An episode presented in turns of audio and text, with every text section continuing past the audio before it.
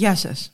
Είμαι η Σεμίνα Διγενή και σήμερα μιλάμε για μια γυναίκα που διδάχτηκε την ασέβεια και την περιέργεια από τον πατέρα της, που μεγάλωσε με παραμύθια σε συνέχειες από τη μαμά της. Βγήκε στο θέατρο για να ξεπεράσει τη δηλία της, που αγάπησε πολύ, αλλά πιστεύει πως δεν αγαπήθηκε και με τους δικούς της όρους υιοθέτησε τη ζωή της. Είναι ένας ολόκληρος γαλαξίας αυτό το πλάσμα, λέει ο Μανουσάκης. Είναι ένα άγριο περήφανο άλογο, λέει ο Μετζικόφ. Είναι ένα θηρίο, λέει ο Βερλέκης. Περνούσε και άκουγε ένα «Α», λέει η Παπαμόσχου. Είναι πιο μεγάλη από τη ζωή, καταλήγει η ανιψιά της Μέλια Τατάκη. Μιλάμε για την Ειρήνη Παπά, τη Ρινούλα από το Χιλιομόδι, τη Διεθνή Ιρένε Πάπας, τη γυναίκα Οδυσσέα, τη 13η Ελληνίδα Θεά. Είναι τα podcast της LiFO. Η Ειρήνη Λελέκου γεννήθηκε σε οικογένεια δασκάλων. Η δασκάλα μαμά, ο δάσκαλος παππούς, η δασκάλα θεία και ο καθηγητής κλασικού δράματος μπαμπάς φρόντισαν όχι μόνο για τη μόρφωσή της, αλλά τη μεγάλωσαν με πολλά παραμύθια και ιστορίες με αρχαίους Έλληνες. Ο προπάπος της, Σταύρος Λελέκος, στα τέλη του 19ου αιώνα έγραψε το πρώτο συντακτικό της ελληνικής γλώσσας. Η Ειρήν μεγάλωσε σε άγριους καιρούς μέσα σε πραξικοπήματα, συγκρούσεις, εμφύλιες διαμάχες, αναστολή του συντάγματος, κλειστό κοινοβούλιο, τρομοκρατία. Οι δάσκαλοι και οι καθηγητές υποχρεώνονταν να εντάξουν τότε τους μαθητές στην νεών για την εποφελή διάθεση του ελευθέρου από τις εργασίες χρόνου των νέων προς ανάπτυξη του εθνικού φρονήματος και της πίστος προς τη θρησκεία κλπ. κλπ. Όχι όμως οι γονείς της ειρήνης. Τη μεγαλώνουν με παραμύθια, αρχαίους μύθους και μια ελεύθερη ζωή στη φύση. Όταν δεν είναι σκαρφαλωμένη στα δέντρα, ακούει από τη γιαγιά της παραμύθια ή ζει σε έναν κόσμο φαντασίας που δημιουργεί η μάνα της που δεν σταματάει να ζωγραφίζει. Αγάπησα περισσότερο τη μητέρα μου και λιγότερο τον πατέρα μου, λέει χρόνια αργότερα. Στο κάτω-κάτω ήταν άντρας και εγώ γυναίκα και μας χώριζε μια άβυσος. Το σόι μας ήταν παραμυθάδες όλοι. Η γιαγιά μου ήξερε του κόσμου τα παραμύθια όπως και η μάνα μου που τα φανταζόταν και το σπίτι μας ήταν γεμάτο ανθρώπους που μιλούσαν πολύ, συνέχεια, κατάπαυστα. Η μάνα μας έλεγε παραμύθια σε συνέχειες κάθε βράδυ. Αυτά τα σύριαλ στην τηλεόραση δεν είναι τίποτα μπροστά στη δική της μυθοπλασία σε συνέχειες.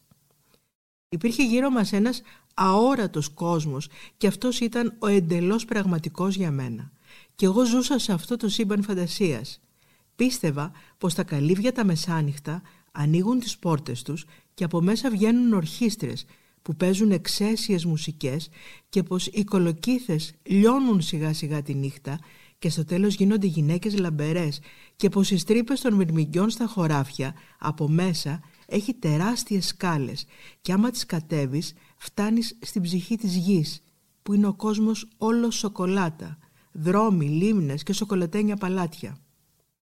Ο δάσκαλος πατέρας ήταν πραγματιστής και πίστευε πως από τους αρχαίους συγγραφείς μέχρι τον Γκέτε ήταν η ουσία της γνώσης. Από τον Γκέτε και μετά όλοι οι άλλοι γράφουν τόμους μιας λέξης έλεγε. Μεγάλωνε τα κορίτσια του ελεύθερα στη φύση να επικοινωνούν μαζί της και να σέβονται τους δικούς της νόμους. Θυμάμαι τα καλοκαίρια, γιατί ο πατέρας μου του άρεσε να πηγαίνει πάνω στα βουνά και να μένουμε. Στείναμε το νοικοκυριό μας με τα καλοκαίρια πάνω στο παλιό το μοναστήρι. Ένα μυζαντινό μοναστήρι πολύ παλιό, μια κλεισούλα καταπληκτική. Χίπιδες πάνω στα βουνά ήμασταν από παιδιά, λέει η Ειρήνη Παπά, σε μια εκμυστήρευσή της το 1974. Δεν μας έφτανε ο καθαρός αέρας στο χιλιομόδι, αλλά το καλοκαίρι μας έπαιρνε και ανεβαίναμε ψηλά στο βουνό, στο μετόχι, και ήμασταν ένα δέντρο, ένα πηγάδι, ένα εκκλησάκι και εμείς. Πάντα ελεύθεροι. Ο δάσκαλος πατέρας μεγαλώνει ανθρώπους και όχι γυναίκες, με πλήρη επίγνωση πως η κοινωνία της θεωρεί πολίτες β' κατηγορίας.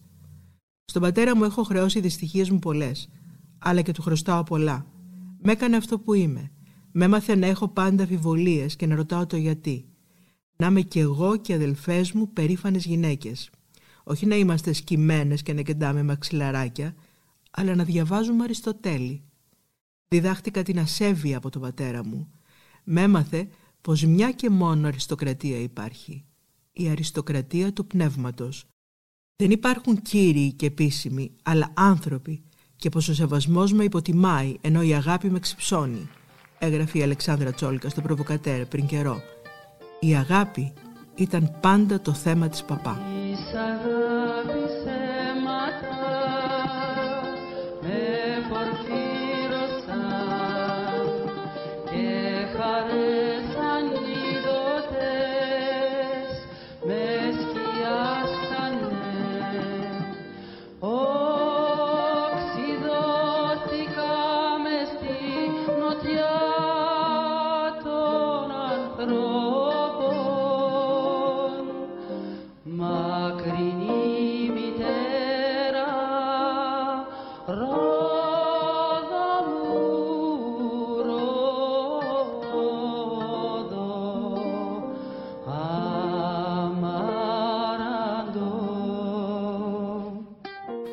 Στο σύμπαν αυτής της απίστευτης γυναίκας έζησαν και θα ζουν για πάντα η απαράμιλη Ηλέκτρα, η Ελένη, η γυναίκα του Λαμπράκη στο Ζήτα, η Μαρία στα κανόνια του Ναβαρώνε, η Χίρα στο Ζορμπά, η Κυραφροσύνη, η Μπουμπουλίνα, η άκαρδη γιαγιά στην Ερέντιρα του Μάρκες, η Τζούλια στο Χριστό σταμάτησε στο έμπολι και τόσες ακόμη.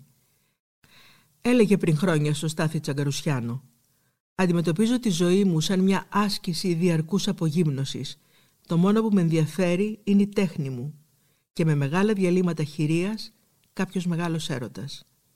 Υπάρχει ένα είδος απελπισίας που δεν μπορεί να είσαι πλέον λυπημένος, που δεν αντέχεις άλλη λύπη. Κάθε άνθρωπος που είναι ενήμερος της μοίρας του ξέρει πότε χτυπάει το καμπανάκι. Ο χρόνος αρχίζει και μικραίνει. Συνειδητοποιείς ότι γεννήθηκες όταν δεν το ήθελες. Κατοικείς ένα σώμα που δεν το ξέρεις και τελικά δεν ορίζεις τίποτα τότε δεν σου μένει παρά να υιοθετήσεις τη ζωή σου. Υιοθετείς ιδανικά, υιοθετείς αγάπες, απλώς και μόνο για να επιβιώσεις.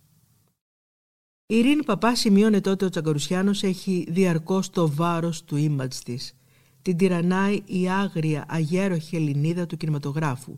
Θέλει να ξεμπερδεύει γρήγορα με τις παρεξηγήσεις και έτσι σου παρουσιάζει την πιο πεζή εκδοχή της καθημερινότητάς της. Δεν μου λείπει αυτή η αγάπη και έρχεται ο κόσμος κοντά μου, αλλά εγώ μου λιγάκι ντρέπομαι. Ντρέπομαι πάρα πολύ όταν μου λένε να αντιπροσωπεύσει την Ελλάδα. Λέω, μα γιατί μου δίνετε εμένα όλο το βάρος; Πάρτε και εσείς λίγο, γιατί είναι πάρα πολύ όταν σου το λένε και δεν μπορεί να κάνεις και λάθη. Η φήμη τίποτα δεν μου έδωσε, έλεγε η παπά. Αντίθετα, έχει διαλύσει την προσωπική ζωή μου. Γιατί ο άνθρωπος που θα με πλησιάσει, ας πούμε ερωτικά, έχει αγαπήσει προηγουμένως την εικόνα μου και τη μεταφέρει, σαν το γάλα που χύνεται, πάνω σ' όλο μου τον εαυτό. Δεν έχω σχέση εγώ με αυτήνα. Είμαι άνθρωπος και τρυφερή και άγρια και όλα. Όμως το θέμα στο οποίο η παπά γλιστράει διαρκώς είναι ο έρωτας, οι άντρες. Έχει ένα είδος μικρής αιμονής τα βάσανα της αγάπης, το σκαμπανέβασμα των σχέσεων, το πάθος και ο χωρισμός. Μπορείς να πιστέψεις ότι εγώ κάποτε έζησα σαν καλόγρια, του έλεγε. Περάσανε δέκα συν χρόνια και δεν με είχε αγγίξει άνθρωπος. Δεν είχα φιληθεί ούτε μία φορά. Γιατί είχα τόσο πολύ ταπεινωθεί από την κατάληξη ενός έρωτα που δεν το άντεχα. Και εγώ δεν έχω απλώς ορμή. Τα πάντα είναι κάθε φορά ένας άνθρωπος. Σε εκείνη τη συνέντευξη είχε αρνηθεί το σκληρό της image. Σκατά, μια δειλή είμαι. Ακόμα και στο θέατρο βγήκα για να ξεπεράσω την τεράστια δειλία μου. Από μικρό παιδί ήμουνα μοναχή, κλεισμένη. Πέρασα χρόνια ταλαιπωρία για να αποτινάξω τις ηρωικές συμπεριφορές που μου επέβαλε η εικόνα μου και να πω «Ειρήνη, είσαι αυτό που είσαι, μια δειλή». Είναι λίγο δυστυχία να σε γεννημένη γυναίκα, πάρα πολύ. Δεν αγαπήθηκα. Εγώ αγάπησα κανένα δύο φορές και αυτό ήταν. Δεν έτσι είναι. Δεν με αγάπησε κανένας. Δεν έχει κανένας χρόνο. Η αγάπη θέλει χρόνο, θέλει τρυφερότητα, θέλει. και να πεθάνεις ακόμα. Εμένα δεν μου έχει συμβεί αυτό. Δεν έχω εμπνεύσει τίποτα σε κανέναν. Αντίθετα, κοπάνα τη, βάρεσέ την, δείχνεις τα αυτά, σπάστε τα μούτρα, βγάλτε την ότι είναι ηλίθια, όλα αυτά τα πράγματα. Έτσι. Δεν είχα δηλαδή αυτό που έχει, ε, πώς να σου πω, το έχει ζήσει μια άλλη γυναίκα που ήταν όμορφη. Αντίθετα. Γιατί άμα αγαπήσεις μια φορά και έχεις δει το μέτρο εκείνης της αγάπης, μετά είναι όλα σε, σε ποσοστά.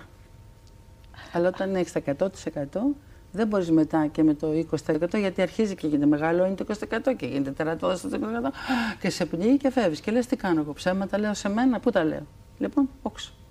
Και έφευγα. Ο ζωγράφος, γλύπτης, ενδυματολόγος και σκηνογράφος Γιάννης Μετζικόφ, αλλά και φιλόσοφος κατά τη γνώμη μου, ίσως είναι ανάμεσα στους 4-5 ανθρώπους που έχουν καταλάβει βαθιά την Ειρήνη Παπά, τη θαυμάζουν και την αγάπησαν και την αγαπούν δυνατά. Και εκείνη όμως θαύμασε από την αρχή αυτόν τον μάγο των ψευδεστήσεων, το μαθητή του Μόραλη, αυτόν τον μεγάλο καλλιτέχνη που δημιουργίες του έχουν φιλοξενηθεί από την Εθνική Πινακοθήκη ως το Μουσείο Πούσκιν στη Μόσχα και που τα κοστούμια του θεωρούνται σύγχρονα έργα τέχνης. Μιλάει πρώτη φορά σήμερα με Τζικόβ για τη σχέση του με την Ειρήνη Παπά και τελευταία, όπως τονίζει στη διάρκεια της κουβέντας μας. Γιάννη Μετζικόφ, για όλους εμάς ε, η Ειρήνη Παπά είναι η παγκόσμια Ειρήνη Παπά. Για σένα, τι ακριβώς υπήρξε και τι είναι σήμερα η Ειρήνη Παπά; Είναι μια πραγματικά για μένα δύσκολη ερώτηση, γιατί ποτέ και για δεκαετίες ολόκληρες δεν θέλησα να αναφερθώ στη σχέση μου με την Ειρήνη Παπά μέχρι τώρα. Ποτέ, ούτε μία φορά. Παρότι όπως καταλαβαίνεις, μου ζητήθηκε. Ναι. Ίσως γιατί όλοι μας κάπου έχουμε μέσα μας εκείνο το μοναδικό κεφάλαιο που θα μπορούσαμε να το χαρακτηρίσουμε ανέγκυχτο. Κάτι έκανε αυτή η γυναίκα στα μέσα μου. Και όχι έτσι, απλά όπως το λέω, πολύπλοκα. Γιατί με δίδαξε με τον τρόπο που συμβιώσαμε και το σκοτεινό. Και αυτό που είναι ανερμήνευτο. Θυμάμαι δηλαδή μια κουβέντα που είχαμε για το Ζεϊμπέκικο και μου είπε γιατί αυτό πρέπει να το εξηγήσουμε; Δεν εξηγούνται όλα. Πάρε καθαρά το συνέστημα που σου μεταφέρει. Και αυτή είναι η δύναμή του, είναι αυτό. Δηλαδή ας μείνουμε λιγάκι στο δώρο των συναισθημάτων που σου φέρνει μια κατάσταση. Έτσι λοιπόν ήταν για μένα πάντοτε ο άνθρωπος που με το δικό της τρόπο είχε ένα δικό της τρόπο η ειρήνη, με αφύπνισε γύρω από το μέγεθος και την αναγκαιότητα της τέχνης. Εγώ είμαι ένα παιδάκι, ήμουν 29 χρονών όταν τη γνώρισα, τελείωσα στο στρατό, με πήρε κοντά της, φύγαμε. Δεν έχει σημασία τώρα όλα αυτά τα πράγματα, μην ακούγονται, δεν έχει και νόημα. Σημασία έχει το πόσο βαθιά με επηρέασε με τη γνώση της, γιατί είμαστε σε διαφορετικές πορείες. Εγώ κοίταγα να κάνω τα πρώτα μου βηματάκια και αυτή ήταν στη μεγάλη της ε, επιστροφή, ε, ήδη την ήξερε όλη η γη.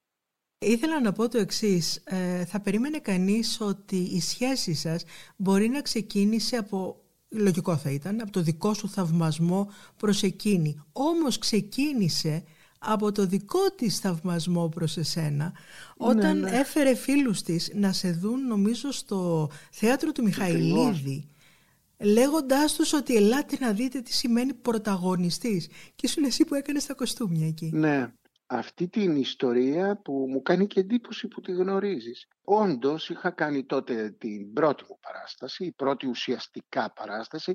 Ήμουν ένα ε, θρασίτατο παιδί, με εντός εισαγωγικών το θρασίτατο παιδί. Δηλαδή διεκδικούσα τη θέση μου στον ήλιο, όπως ναι, κάθε ναι. νέος. Ξέρεις, ναι. απέναντί σου έχεις κάποιον που σου λέει μια κοτσάνα γιατί είναι νέος και χαμογελας Δεν τον εχαστουκίζεις. Ενώ σε περίπτωση που βλέπεις έναν άνθρωπο που έχει κάνει την τροχιά του, λες τις βλακίες λέει γέρος άνθρωπος. Είναι η επίοικια που έχουμε. Απέναντί μου λοιπόν ήρθε και με, και με συνάντησε και είχε τόσο θαυμασμό που με σάστησε. Δεν ήμουν σίγουρος ότι τα αξίζω όλα αυτά που μου έλεγε. Ήταν πολύ μεγάλα για μένα και δεν τα είχα ξανακούσει. Τι υπέροχο όμως ένας τέτοιος άνθρωπος να σε πιστεύει. Ναι, φυσικά. δεν σταμάτησε ποτέ να πιστεύει στο ταλέντο μου η Ειρήνη Παπά. Η Ειρήνη Παπά ήταν το μεγάλο σπρόξιμο της ζωής μου. Και επίσης θυμάμαι ότι στράφηκε στους δημοσιογράφους που ήταν πολύ εκεί και με εκείνο το ύφος. Ξέρεις, η Ειρήνη Παπά δεν είναι μόνο το ύφος, είναι και η ομορφιά της. Μπορείς να τη φανταστείς έτσι αγαλμάτη. Ναι, ναι, ναι, είπε, ναι, ναι. ξέρετε κύριε, ο Τζιώτο φιλοτέχνησε την παράσταση που μόλις είδατε. Απίστευτο. Απίστευτο. Το γράψαν και εφημερίδες τότε. Ναι, ναι, απίστευτο όμως. Ποιο ήταν το βασικό στοιχείο που σε έκανε να την αγαπήσεις; Το πρώτο. Μείναμε μαζί, ας ξεκινήσουμε από αυτό. Μείναμε μαζί κάποια χρόνια, φύγαμε, μείναμε στο εξωτερικό, γυρίσαμε, νοικιάσαμε ένα σπίτι στη Λυκιανού, μείναμε στην Ελλάδα, ε, μέσα σε ένα πλαίσιο ανθρώπινων καταστάσεων που υπήρχαν ε, και καυγάδες και γλυκές αναμνήσεις και θυελώδεις σχέσεις. Ναι, ναι, ναι, Αλλά ναι. αυτό ακριβώς είναι που σε διδάσκει. Δηλαδή η ζωή μου μαζί της ήταν ένα κομμάτι ζωής.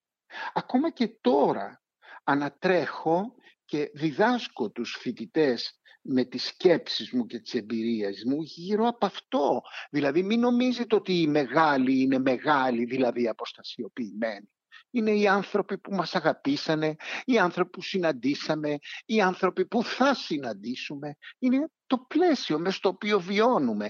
Το ότι είσαι ξεχωριστός δεν έχει να κάνει με τίποτα πραγματικό. Είναι, είναι κάτι που η δύναμη του καθενός μας το προσδιορίζει. Όλες αυτές οι εμπειρίες δεν με κάνανε ποτέ να έχω την αίσθηση ότι συζούσα ε, με μία στάρα, ας πούμε. Δεν είχα αυτή την κοινότυπη βλακεία μέσα μου. Αλλά θαύμαζα την πορεία της. Μου λέγει ότι έβαλα ένα βρακί σε μια βαλίτσα και έφυγα για από ένα χωριό. δηλαδή, με δύο λόγια, με εντυπωσίαζε μία δύναμη την οποία προσπαθούσα να διαβάσω και μέσα από τις μεταπολεμικές συνθήκες της εποχής. Ένας θαυμασμός που είχε να κάνει με την αλήθεια της. Ένας αλλήλοθαυμασμός όμως, αυτός τροφοδότησε αυτή τη σχέση νομίζω και την ποιότητά της. Ναι, ξέρεις, η Ειρήνη ήταν ένας άνθρωπος και θα σου πω γιατί το λέω, πάρα πολύ σπλαχνικός με τους ανθρώπους. Ωραία κουβέντας. Δηλαδή, με δίδαξε ότι μέσα μας κρύβουμε όλοι τόσες δυνάμεις που μόνο ένα ηφαίστειο έχει μέσα του. Και είναι αμαρτία να προσπερνάμε τα πολλά και μοναδικά που καθένας από μας έχει κολλώντας γρήγορα για να ξεμπερδεύουμε μια ετικέτα, λέγοντας δηλαδή «Α, αυτός μπορεί, δεν μπορεί». Πώς τον έζησες για να ξέρεις το εύρος της μπόρεσής του; Την ενευρίαζε πάρα πολύ και μου το δίδαχε. Μου λέει «Σκύψε λίγο στον άνθρωπο. Το αξίζει ο μαθητής σου αυτό. Το αξίζει ο τεχνικός σου που κάθεται και μοχθεί για να σου κάνει ένα πάρα πολύ ωραίο πράγμα να εισπράξεις εσύ Ναι, το ναι. χειροκρότημα και όχι αυτό. Ναι, καταπληκτικό είναι όλο αυτό που λέτε. Πιστεύει Πολύ- δηλαδή ότι ίσως γιατί της είχε συμβεί και όλα, ότι για να ξεμπερδεύουμε κολλάμε στους γύρω μας άδικες ετικέτες. Λες και είμαστε οι προεστοί του χωριού που προσδιορίζουμε τις μοίρες των ανθρώπων. Επίσης με προέτρεπε με το δικό της πάθος, το οποίο ήταν πολύ δυνατό και αυτό είχε να κάνει με την αγάπη της στους ανθρώπους, να είμαι ένας λαϊκός καλλιτέχνης. Πίστευε Μμμ. δηλαδή ότι ο Πικάσο είναι ένας λαϊκός καλλιτέχνης, αυτό το ξέρει η γιαγιά σου. Πίστευε δηλαδή ότι το να φτάσεις στην ψυχή του λαού είναι η θαυμαστή πορεία, ο τρισμέγιστος στόχος που μπορεί να επιδιώξει, να οραματιστεί ένας καλλιτέχνης για τη ζωή. Και θαύμαζε τους λαϊκούς τεχνίτες για αυτό το ολόψυχο δόσιμο που καταθέτουν. Κάθεται δηλαδή εκεί πέρα και φτιάχνει κάτι.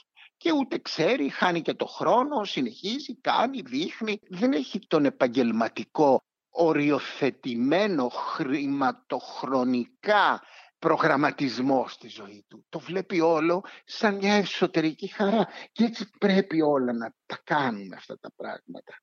Η πορεία σου έδειξε ότι την άκουσες. Πάρα πολύ. Ήταν σε μήνα μου ο άνθρωπος, ο υπέροχος άνθρωπος, σου επαναλαμβάνω κάτι, δεν νομίζω ότι θα ξαναμιλήσω ποτέ για την ειρήνη. Δεν μ' αρέσει αυτό το πράγμα. Δεν πήγα ποτέ στη ζωή μου να τη συναντήσω από όταν αρρώστησε. Γιατί ξέρω ότι δεν θα το ήθελα. Γιατί ήταν ένα άγριο περήφανο άλογο. Ήταν σαν τιμωρητικό το να τη λυπηθείς. Δεν το άντεχε. Ήταν πάνω από αυτά τα σήμαντα. Εγώ δεν ήξερα ότι είμαι ωραία όταν ήμουν μικρή, γιατί κατά κάποιο τρόπο είχα την εχθρότητα των ανδρών. Θέλανε να μου αποδείξουν κάτι, δεν ξέρω γιατί. Γιατί ήμουν πάρα πολύ ωραίο κορίτσι και ήμουν και καλό. Ήμουν δηλαδή πολύ τρυφερός άτομο, άτομο. Δεν ήμουν επιθετική και αυτά. Μετά έγινε επιθετική. Όταν αρχίσαν να μου επιτίθενται και αυτοί.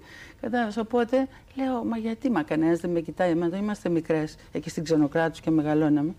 Εγώ δεν μπορούσα να σταυρώσω παιδί. Πήγαινα με το φανάρι στις άλλες, γιατί πήγαινα στο, πήγαινα στο Λικαβιτό και είχαν τα ραντεβουδάκια τους.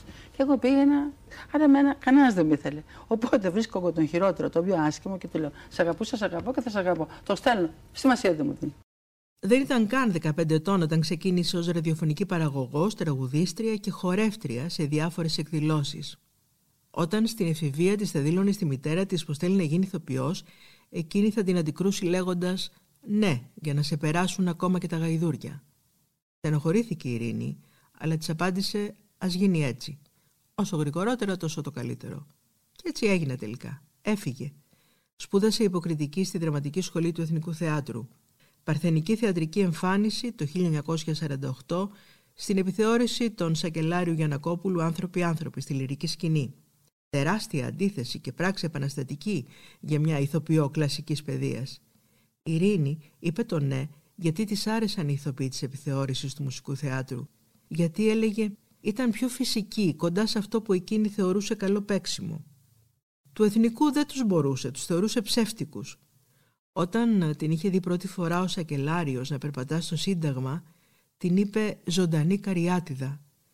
Τη γνώρισε στο Φίνο και έτσι έπαιξε στην πρώτη της ταινία το 1948. Ήταν η χαμένη άγγελη του Νίκου Τσιφόρου. Τρία χρόνια μετά, ο Φρίξος Ηλιάδης γυρνά μαζί της στην νεκρή πολιτεία με τον Γιώργο Φούντα στο Μιστρά. Η ταινία συμμετέχει στο Φεστιβάλ Κανών και εκεί, με την πρώτη προβολή, ο κόσμος βρίσκει μια πρωταγωνίστρια σαν έχει έρθει από την αρχαϊκή πομπή των Παναθηναίων. Το 1952 οι Κάνες ασχολούνται μόνο με την παπά. Το παγκόσμιο σινεμά ερωτεύεται το αγρίμι από το χιλιομόδι Κορινθίας. Κοίταξε, ε, κάνεις οπωσδήποτε μια, ένα έλεγχο στα πράγματα, όλα, όλα, όλα, όλα, όλα, μέχρι που να μην μπορεί να είναι αλλιώς. Όχι, εκείνο λοιπόν το που μπορεί να μην είναι αλλιώς, το κάνεις.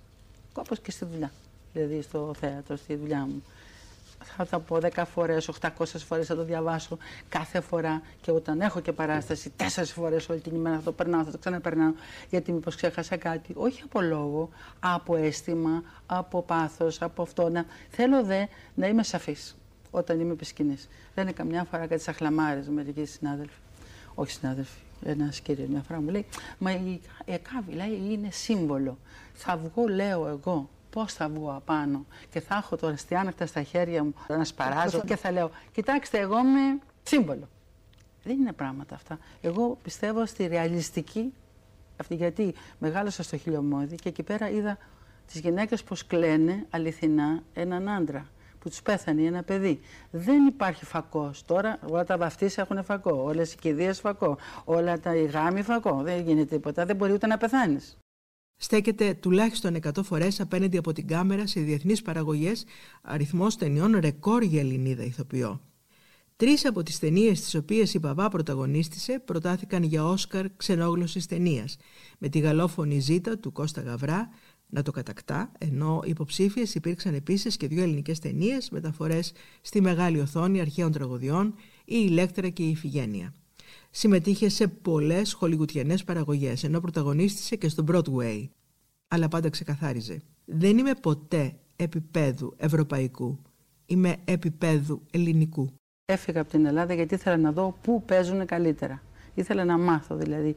Δεν πήγα για να κάνω καριέρα, δεν τη σκέφτηκα ποτέ την καριέρα, γιατί νομίζω ότι η καριέρα έρχεται από μόνη της, άμα εσύ κάνεις καλά τη δουλειά σου. Δηλαδή δεν μπορεί να τη πρόξεις, δεν μπορεί να τη κάνεις ενέσεις δηλαδή, της καριέρας, ούτε μπορείς να κάνεις ενέσεις στον εαυτό σου και με αυτό θα ξέρουν ποιο είναι το όνομά σου κτλ. Δεν είναι έτσι. Εγώ πιστεύω πάρα πολύ στη δουλειά. Η παπά έγινε ένα παγκόσμιο σύμβολο της τέχνης μια διεθνής εκπρόσωπος του μεσογειακού πολιτισμού μετέφερε παντού τη δύναμη της αρχαίας τραγωδίας. Η ερμηνεία της υπήρξε συγκλονιστική στην πολυβραβευμένη ταινία «Αντιγόνη» σε σενάριο και σκηνοθεσία του Γιώργου Τζαβέλα. Μια γεύση τώρα από τη σκηνή της ανάκρισης της Αντιγόνης από τον Κρέοντα. Είναι 1961 και Κρέον είναι ο Μάνος Κατράκης. Αντιγόνη η Ειρήνη Παπά και η Σμήνη η Μάρο Κοντού. Όσο για τους νόμους, ούτε τους παραδέχομαι, ούτε εύχομαι να υπάρξει άνθρωπος που να τους παραδεχτεί. Γιατί ποια μεγαλύτερη τιμή μπορούσα να είχα παρά να κυδέψω τον αδερφό μου. Όλοι ετούτοι είναι με το μέρος μου. Και θα στο λέγανε καθαρά αν δεν τους έδινε τη γλώσσα ο φόβος. Αλλά μόνο οι βασιλιάδες έχουν το προνόμιο να κάνουν και να λένε ό,τι τους αρέσει. Φωνάκι σου μέσα σε ολάκερη θύβα πιστεύεις πως έχεις δίκιο. Το πιστεύουν και τούτοι, αλλά μπροστά σου σωπαίνουν. Ντροπή σου! Γιατί ετούτοι βέβαια δεν συμφωνάνε μαζί σου. Δεν πέθανε κανένας δούλος. Μα ο αδερφός μου. Πολεμώντας την πατρίδα του. Ενώ άλλος πέθανε υπερασπίζοντάς την. Στον Άδη οι νεκροί έχουν όλοι τους ίδιους νόμους. Μα όχι και την ίδια κρίση ο καλός από τον κακό. Ποιος ξέρει αν αυτά έχουν πέρασει εκεί κάτω. Δεν γίνεται φίλος ο εχθρός, μήτε στον κάτω κόσμο, ούτε και αγαπημένος.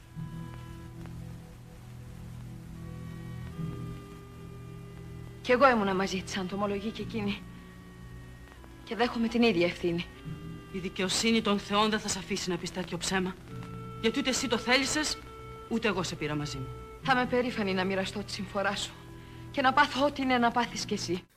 Ο Μανούσος Μανουσάκης είναι ένας ξεχωριστός καλλιτέχνης που κάνει συνεχώς σχέδια και όνειρα και εκτός από σκηνοθέτης και τηλεοπτικός παραγωγός είναι δεινός ιστιοπλός, ελαιοπαραγωγός και αστρονόμος.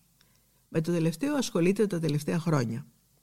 Μου είχε εξομολογηθεί πριν καιρό πως ένιωσε ξαφνικά την ανάγκη να ψάξει τάστρα, να εξερευνήσει το σύμπαν. Καθόλου περίεργο δεν μου φαίνεται γνωρίζοντάς τον τόσο καιρό. Δεν σταματάει ποτέ να ψάχνεται, να μελετά και να είναι περίεργος. Ο Μανούσος είναι γιος της αδελφής της Ειρήνης Παπά, της συγγραφέα Δέσποινα Στατάκη. Υπάρχει ένα ερώτημα που θα ήθελα να θέσω όχι στο σκηνοθέτη Μανούσο Μανουσάκη, ούτε στον ελαιοπαραγωγό, ούτε στον ιστιοπλό, στον αστρονόμο. Ναι, ναι, ναι. τι, είδου, τι είδους αστέρι είναι η Ειρήνη Παπά, η θεία σου; Αστερισμός ολόκληρος είναι ένα αστέρι. είναι, είναι ένα σύμπλεγμα, ένας μήνος αστέρων. Είναι μια γυναίκα που είναι ένα σύμπαν μόνη της. Τι να σας πω. Πραγματικά είναι ένα σύμπαν. Ένα σύμπαν ανθρώπινο βέβαια, δεν είναι ένα σύμπαν ε, αόριστο και άπιαστο, ένα σύ- σύμπαν απτό, ανθρώπινο, προκλητικό και μεγαλειώδες. Όπως το σύμπαν έχει τα μυστικά του και η ειρήνη έχει τα μυστικά της, το να την εξερευνήσεις δεν είναι εύκολο, αλλά είναι πάρα πολύ ευχάριστο να το κάνεις, γιατί ανακαλύπτεις συνέχεια πράγματα που σε ξαφνιάζουν. Δεν μπορείς να φανταστείς ότι υπήρχαν αυτά τα πράγματα μέσα σε αυτόν τον άνθρωπο. Ε, όπως το σύμπαν δηλαδή. Ψάχνοντάς την τόσα χρόνια υπάρχει κάτι που ανακάλυψες και σε έχει γοητεύσει πάρα Η πολύ. συνέπειά της, η αυστηρότητά της προς τον εαυτό της, η μη υποχωρητικότητά της, η δύναμή της να υποστηρίζει αυτό που πιστεύει, να ζει αυτό που πιστεύει, όχι να το υποστηρίζει μοναχά με λέξεις, αλλά να ζει τα πιστεύω της. Σε παλιότερη συνέντευξή μας μου είχες πει ότι τη θεωρείς μεγαλειωδώς άναρχη, Αυτό είναι γεγονός. αλλά με στέρεη, με στέρεη ιδεολογία. Ε, ναι, μιλάμε άναρχη με την έννοια του ε, άνευ αρχής.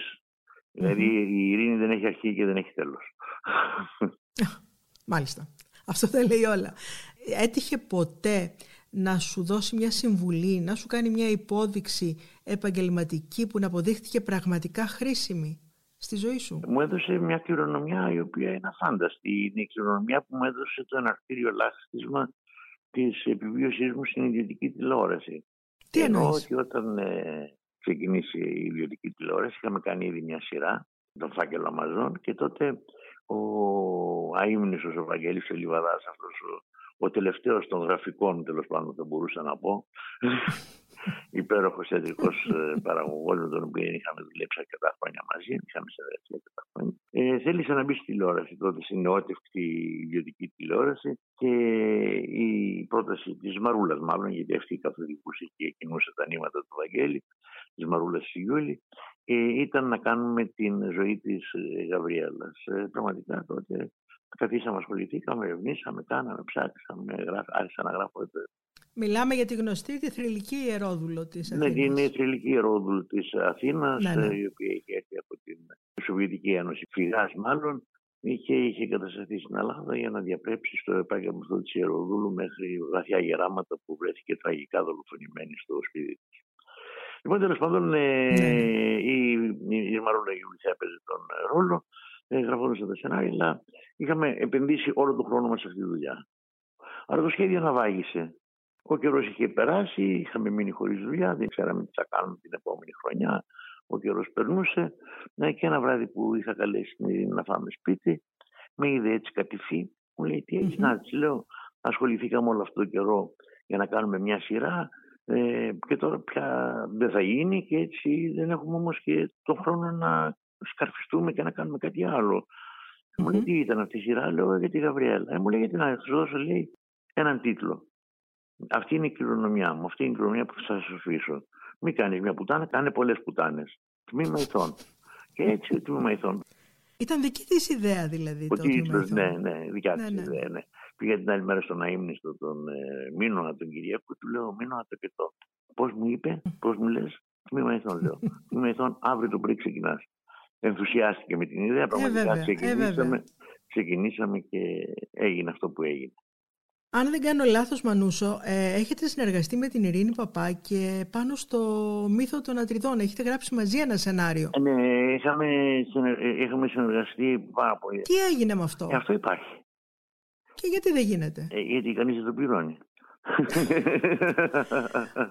Μα αυτό από ό,τι μου είχες διηγηθεί και στο παρελθόν ε, είναι μια πολύ ενδιαφέρουσα ιστορία που ξεκινάει oh. ακριβώς από την πρώτη σύγκρουση έτσι δεν είναι στον οίκο των Ατριδών; Ναι, ναι, ξεκινάει όλη τη γραμμή της, τη μυθολογική από τη σύγκρουση του Ατρέα με το Θιέστη για τον θρόνο ναι, ναι. και, και φτάνει μέχρι Αχιλέα, τον Τροϊκό πόλεμο, τον Τροϊκό ναι, πόλεμο ναι. την επιστροφή των ηρώων και παγαπώντιδων από το μέτωπο τον, ε, τη δολοφονία του Αγαμέμνονα και το, τη δολοφονία της Κλητεμίστας.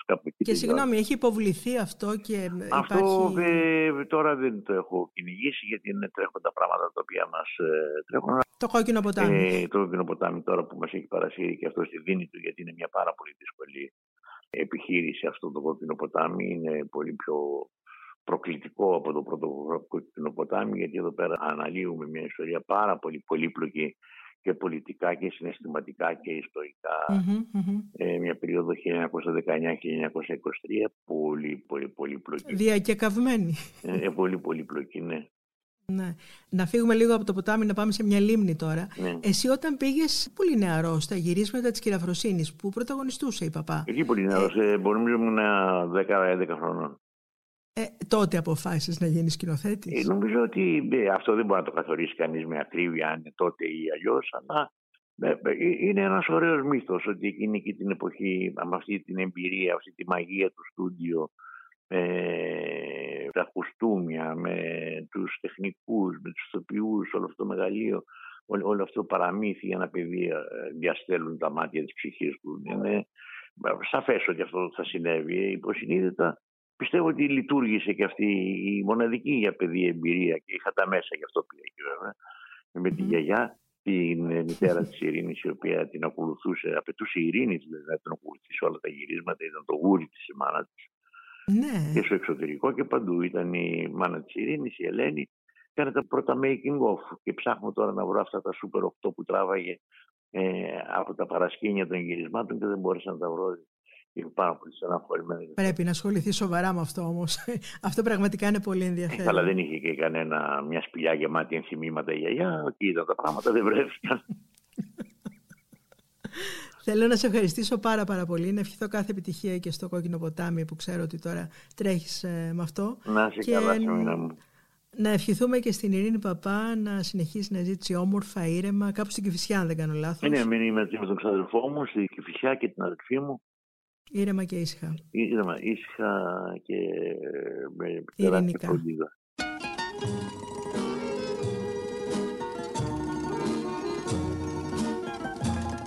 Υπάρχει ένα τραγούδι που λέγεται «Υπομονή». Τραγουδάει εκείνη με το τρίο Καντσόνε στην ταινία «Ψιτ Κορίτσια» του 1959 που σκηνοθετεί ο Άλκης Παπάς, ο οποίος τα προηγούμενα χρόνια υπήρξε σύζυγός της και μεντοράς της και του οποίου το επίθετο διατηρεί μέχρι σήμερα. Ζητάει όμως πάντα το παπά να γράφεται με ένα πι. Ούλα ούλα κάποια παλιά μέρα και πνίγω Φέρτε κρασί και πιες και εσύ μαζί μου λίγο Για λόγο ποιο να μην τα πιω να μην μεθύσω Αφού ποθώ να αγαπηθώ και να αγαπήσω Κι υπομονή, κι υπομονή. Και βγαίνει μια βαριά φωνή Απ' την καρδιά μου μέσα.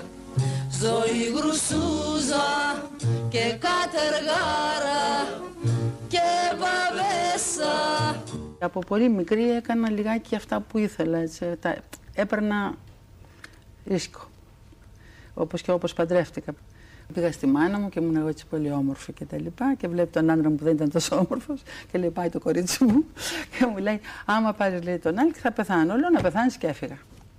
Κλέφτηκα και πήγα στη Θεσσαλονίκη και παντρεύτηκα. Με πείραξε που δεν με ρώτησε η μάνα μου γιατί θέλεις να παντρευτείς. Επειδή έτυχε να είχαμε αυτό που λένε σχέσεις πριν το γάμο, εγώ θεωρούσα ότι έχω κάνει μια αμαρτία.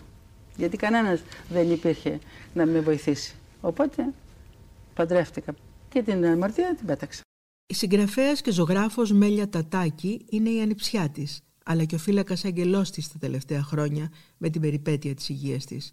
Ζουν μαζί, φροντίζει να έχει την περιποίηση και τη θεραπεία που χρειάζεται και την προστατεύει με κάθε τρόπο. Και όπως λέει χαρακτηριστικά, είναι η αδελφή της μητέρας μου, η αγαπημένη μου θεία.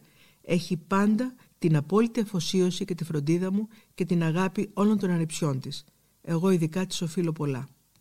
Κυρία Τατάκη, είμαι πολύ χαρούμενη που μιλάω μαζί σας. Ξέρω ότι είσαστε η αγαπημένη ανιψιά της Ειρήνης Παπά και τη φροντίζετε με πολύ αγάπη και πολύ σεβασμό τα τελευταία χρόνια. Είναι πάρα πολλά χρόνια τώρα και είναι μια ασθένεια που μπορεί να συμβεί ανά πάσα στιγμή στη ζωή σου και είναι πάρα πολύ δύσκολο, πόσο μάλλον όταν έχεις υπάρξει και σαν μια τόσο μεγάλη προσωπικότητα που στην ουσία έρχεται και σου αφαιρεί τα πάντα και τη μνήμη ακόμα του αυτού σου που είναι ναι. πάρα πολύ δύσκολο και όλοι που δεν είμαστε μέσα στην αρρώστια αλλά που είμαστε κοντά της και τη φροντίζουμε αναρωτιόμαστε πάντα τι μπορεί να καταλαβαίνει, αν μας αναγνωρίζει. Όλοι φανταζόμαστε ότι μας αναγνωρίζει και μας κλείνει το μάτι κάπως. Υπάρχει ένα πάρα πολύ μεγάλο ερωτηματικό και ένα μυστήριο γύρω στο τι μπορεί να περνάει μέσα σε κάποιο μυαλό, τι μπορεί να είναι εγκλωβισμένο μέσα, ναι. που δεν μπορεί να βγει. Καταλαβαίνω. Βέβαια, αναγνωρίζει σίγουρα την τρυφερότητα. Έχουμε μια γυναίκα που την προσέχει, που είναι πραγματικά, της φέρνει σαν να είναι ένα μωρό.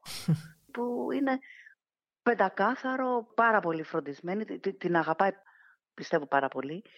Και υπάρχει αυτή η σχέση τώρα μέσα στο σπίτι, που είναι μια γυναίκα ουσιαστικά που έχει υιοθετήσει ένα μωρό μεγάλο και το φροντίζει ναι, πάρα, ναι. πάρα, πάρα, πάρα πολύ καλά. Κυρία Τατάκη, πότε καταλάβατε ότι κάτι αρχίζει να μην πηγαίνει καλά; Ω, καλά. Αυτό ξεκίνησε από το 11. Λοιπόν, ε, να, να σας πω και λίγο πιο πριν από το Βέβαια. 11. Ήμασταν στη Μεσίνα, στην Ιταλία, στην Νότια Ιταλία. Έκανε μια περιοδία τότε, νομίζω ότι ήταν η Θεοδόρα, ένα μονόλογο που είχε κάνει, που είχε κάνει τα κουστούμια Μέτζικοφ. Το είχε γράψει η ίδια και έκανε τουρνέ. Και κάποια στιγμή σε ένα, στη Μεσίνα, νομίζω ότι ήταν, ήταν πάρα πολύ άσχημες οι συνθήκες. Δεν ήταν καλό το ξενοδοχείο, είχε πολύ κακό καιρό, έβρεχε, δεν είχαν κάνει τα φώτα καλά. Γενικά κάτι δεν πήγαινε καλά με την παράσταση και είχε και πάρα πολύ στρε. Ναι. Και για πρώτη φορά επί σκηνή ξέχασε τα λόγια της.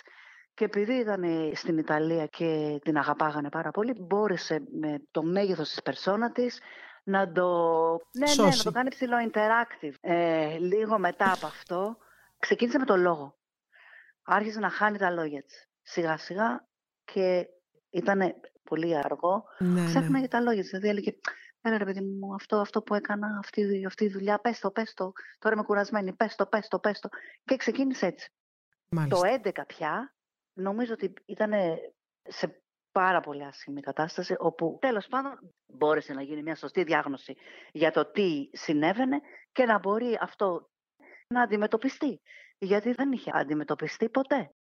Mm-hmm. Διαγνώστηκε όμως και μετά υπήρχε μια πολύ μεγάλη ομάδα ανθρώπων που συμβάλανε με μουσικοθεραπεία που δούλεψε πάρα πολύ γιατί είχε ένα ε, εξαιρετικό αυτή και η μουσική ήταν ένα πάρα πολύ μεγάλο κομμάτι της ζωής της. Και τη βοήθησε πάρα αυτό, ε; Πάρα πάρα πολύ και στην ανακάλεση μνήμης και στο να ηρεμεί. Είχαμε ένα καταπληκτικό κορίτσι που ερχόταν και παίζανε τα δικά της τα τραγούδια που τραγούδαγε. Και αυτό επανέφερε αναμνήσεις, μνήμες, αυτό, έτσι; Ε, ε, επανέφερε μνήμες. Απίστευτο. Έλεγε πάρα πολλά και έλεγε πολλά για τη χουντα Όταν έφυγε με το πλοίο που φύγαν όταν είχε γίνει η χουντα Ναι, ήταν πολύ έντονη η περίοδος αυτή ε, και γενικά το καταλαβαίνω, γιατί ήταν και ένας άνθρωπος πολύ πολιτικοποιημένος. Και ίσως είναι ναι, και κάτι που δεν το ξέρει ο πολλής κόσμος, το πόσο βοήθησε η Ειρήνη Παπά από το εξωτερικό, όπου πραγματικά το σπίτι της ήταν ναι, ναι. καταφύγιο Ελλήνων, ε, συναντήσεων. Όχι μόνο, και εγώ έτσι σπούδασα. Και αυτές τις μνήμες κατάφερε να τις επαναφέρει η μουσικοθεραπεία. Τις είχε τις μνήμες σίγουρα, αλλά η μουσικοθεραπεία ναι. και η μουσική γενικά βοηθάνε πάρα πάρα πολύ γιατί οι μνήμες γύρω από το αυτή και της μουσικής είναι πάρα πολύ ισχυρές για τον άνθρωπο, όπως είναι και με την οσμή. Γι' αυτό λέμε ότι όταν μυρίζουμε κάτι θυμόμαστε το παρελθόν ναι. μας. Ναι, ναι. Κοιτάξτε, ήταν μια κατάσταση που πήγε πάρα πολύ αργά. Ε, δηλαδή από το 11, μα σκεφτείτε τώρα είμαστε στο 22. Τα τελευταία τρία-τέσσερα χρόνια πια δεν υπάρχει καμία επικοινωνία. Ναι. Ε, δεν υπάρχουν λέξεις καθόλου.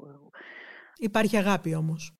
Ναι, υπάρχει, ναι, υπάρχει αγάπη, υπάρχει φροντίδα, υπάρχει Βέβαια, προσοχή. Πάρα πολύ, πάρα πολύ. Και αυτό είναι το πιο σημαντικό. Ζούμε όλοι μαζί στον ξάδερφό μου που είναι σπίτι-σπίτι, με γκύπο, με αυτή την κυρία. Με, με, με σκυλάκι, ξέρεις, είναι μια κατάσταση πολύ που, που, που, δεν το είχε και ποτέ. Δεν το είχε ποτέ. και ποτέ, όντως. και δεν ξέρω άμα, άμα... Αν και πάντα ήθελε να περιστοιχίζεται από φίλους, τώρα είναι από πολύ αγαπημένα πρόσωπα περιστοιχισμένα. Εντάξει, είναι, είναι, είναι, είναι, αλλά είναι να μην το έσχεσαι σε κανέναν αυτό.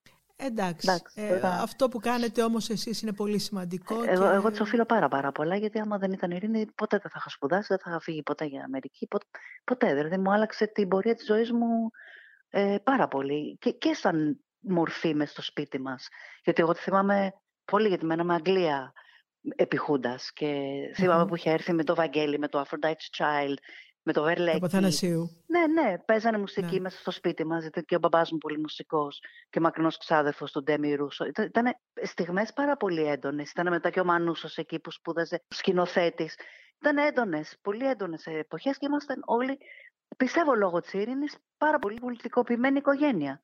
Δεν φαντάζεστε όλα αυτά τα χρόνια πόσοι άνθρωποι μου έχουν πει ότι οφείλουν πολλά στην ειρήνη και τους άλλαξε τη ζωή; Ναι, εμένα μου την άλλαξε φουλ. Είχα μυαλό κουκούτσι, τελείωσε ανεγκέφαλο παιδί ήμουνα. Και αυτό τελείωσε. Δηλαδή η ζωή μου άλλαξε. Ξέρεις, έγινα ένας άνθρωπος που, που με ενδιαφέρει πολύ η μόρφωση. Ναι, ναι. Δηλαδή η ειρήνη την ενδιαφέρει η μόρφωση. Την ενδιαφέραν οι ιδέες, την ενδιαφέρει το μεγαλείο της τέχνης όμως. Γι' αυτό νομίζω ότι σ' άρεσαν τόσο πολύ και οι αρχαιοι Δεν έχει σάλτσα το αρχαίο δράμα. Ναι. Είναι πολύ κοφτό, Βέβαια. Και ήταν τέτοιος άνθρωπος. Δηλαδή δεν είχε σάλτσες καθόλου. Τη τέριαζε και του τέριαζε τελικά. Αποδείχτηκε. Ναι, ναι, γιατί ήταν έτσι. Δεν ήταν μια γυναίκα που της άρεσαν τα φρουφρού. Μπορούσε να τα κάνει όλα αυτά και είχε πολύ ωραία. Δεν τα χρειαζόταν. Ναι, αλλά ήταν ξέρεις, και πολύ νοικοκυρά. Ξέρεις, έχει ναι, πάρα ναι. πολύ ωραία πράγματα. Ήταν, είχε πάρα πολύ μάγειρευε και πάρα πολύ ωραία. Αλλά ήταν ένας άνθρωπος που η αλήθεια έπρεπε να είναι σε όλα. Δηλαδή κυνήγαγε mm-hmm. την αλήθεια πάρα πολύ. Αυτό σας το δίδαξε όμως, έτσι; Ναι, πάρα πολύ. Το καταλάβατε, πάρα το πολύ. νιώσατε πολύ, και το πολύ. μάθατε. Πολύ και επίσης πολύ σημαντικό να χαράξεις και το δικό σου το δρόμο. Και επειδή εγώ δεν είχα καλή σχέση καθόλου με τη μαμά μου, που ήταν το yeah. Ναι. αντίθετο με την ειρήνη. Ήταν εξαιστή που πρέπει να παντρευτείς και να κάνεις παιδιά και να πάρεις έναν άνθρωπο με λεφτά και μπε, μπε, μπε, μπε, που ξέρεις τίποτα από όλα αυτά δεν μπόρεσα να κάνω. ε, Ευτυχώς. ναι, εντάξει, okay, αλλά είχα τότε και ένα φλερτ πολύ μικρή που ήταν το ιδανικό που και η Ειρήνη, ξέρεις, ήταν τύπου τώρα που θα πας πανεπιστήμιο δεν θα μπορείς να είσαι με αυτό το αγόρι. Θα αλλάξεις πάρα πολύ. Όλα αυτά ήταν αλήθεια. Και βέβαια στο καλό, γιατί ξέρεις, είμαι πια 60 και ακόμα μαθαίνω, ακόμα μορφώνομαι, ακόμα μεγαλώνω. Τίποτα από όλα αυτά δεν θα είχα κάνει. Και αυτό το οφείλεται στην ναι, Ειρήνη. Ναι, ναι, ναι, 100%. Και εκείνη όμως σας οφείλει την αγάπη και τη γαλήνη για τα χρόνια αυτά. Εγώ έκανα πολύ παρέα με την Ειρήνη. Δηλαδή πολύ. Κάναμε πολύ παρέα και ταξιδεύαμε μαζί, περνάγαμε πάρα πολύ καλά. Είχε και πολύ χιούμορ. Βέβαια, γνωστό αυτό. Και αυτός Είχε σαρκασμός. πολλές, πάρα πολλές. Τι είδους φοβίες δηλαδή; Δεν μπορούσε να πει αεροπλάνα. Α, ναι, είχε ναι, κακές ναι. σχέσεις και ερωτικές και φιλικές. Ναι. Είμαι σίγουρη ότι μπορεί να είχε τρόμα παιδικό που δεν θεραπεύτηκε. Τώρα που έχουμε πρόσβαση σε βοήθεια και σε ψυχολογους και μπορούμε. Εγώ πιστεύω τότε δεν είχαν και άμα σκεφτείς τι είχαν περάσει με κατοχές, με πολέμους, με αυτά πιστεύω ότι υπήρχε τρόμα που μπορούσε σίγουρα να υπηρετήσει την τέχνη της με αυτό αλλά και απ' την άλλη δεν μπορούσε να κάνει ποτέ μια καλή σχέση, μια φιλία. Όλα ήταν... Αλλά η, η μεγάλη αγάπη και η μεγαλύτερη σχέση ήταν με την τέχνη. Τι γέμιζε αυτό όμως. Φαίνεται ότι Ήταν γέμιζε. πάνω απ' όλα. Δηλαδή δεν είχε...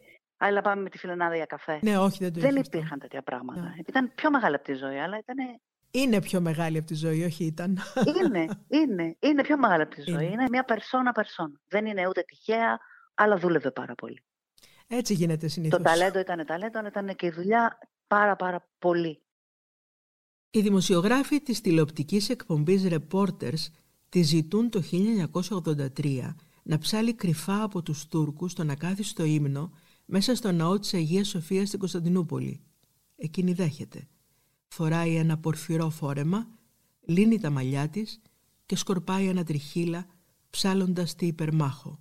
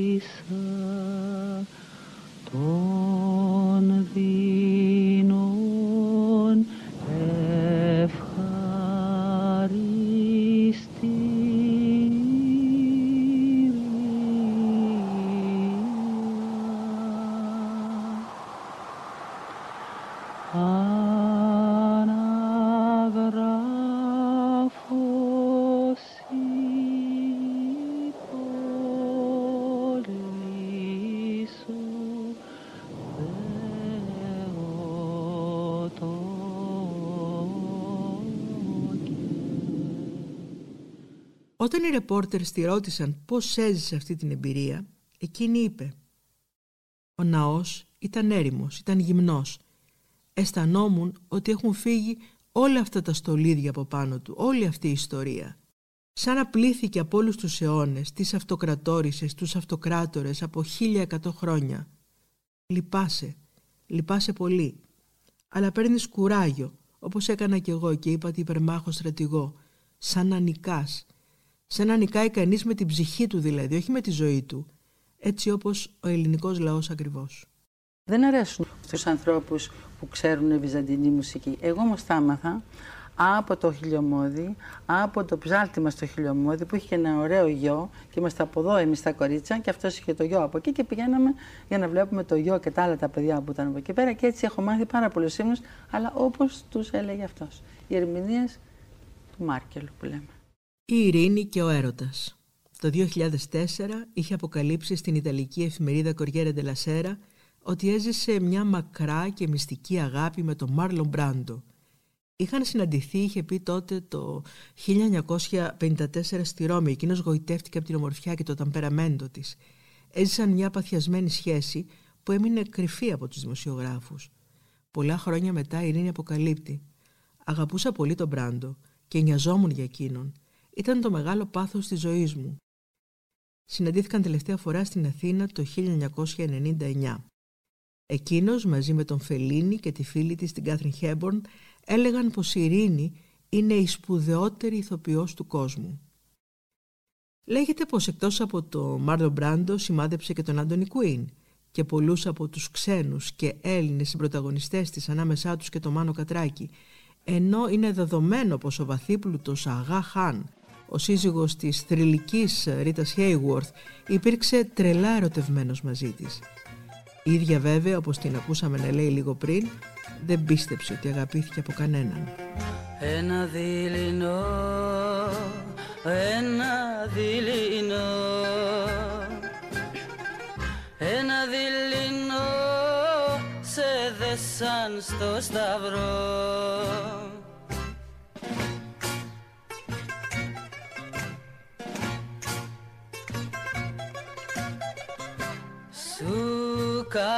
κάρφωσαν τα χέρια σου. Μου κάρφωσαν τα σπλάχνα. Σου δεσάνε τα μάτια σου. Oh, μου δεσάν τη ψυχή μου Ακούγοντας την Ειρήνη Παπά να ερμηνεύει αυτό το τραγούδι του Μίκη Θεοδωράκη, ο Κλάιβ Barnes, ο έγκριτος κριτικός τέχνης των New York Times, έγραψε «Η Ειρήνη Παπά είναι μια κλητεμνίστρα του πιο ευγενικού πάθους, με μια φωνή σαν κόκκινο κρασί που κυλά σαν κεραυνός. Έντονα μάτια και ένα κλάμα αγωνίας το οποίο αντυχεί στην ψυχή και ραγίζει την καρδιά. Η Ειρήνη Παπά είναι γνωστή στο κοινό ηθοποιός, αλλά ακριβώς γι' αυτό το λόγο, τραγουδώντας με ένταση η ίδια η μορφή της με τα μαύρα κορακίσια μαλλιά, είναι εξίσου δυναμικός τρόπος έκφρασης.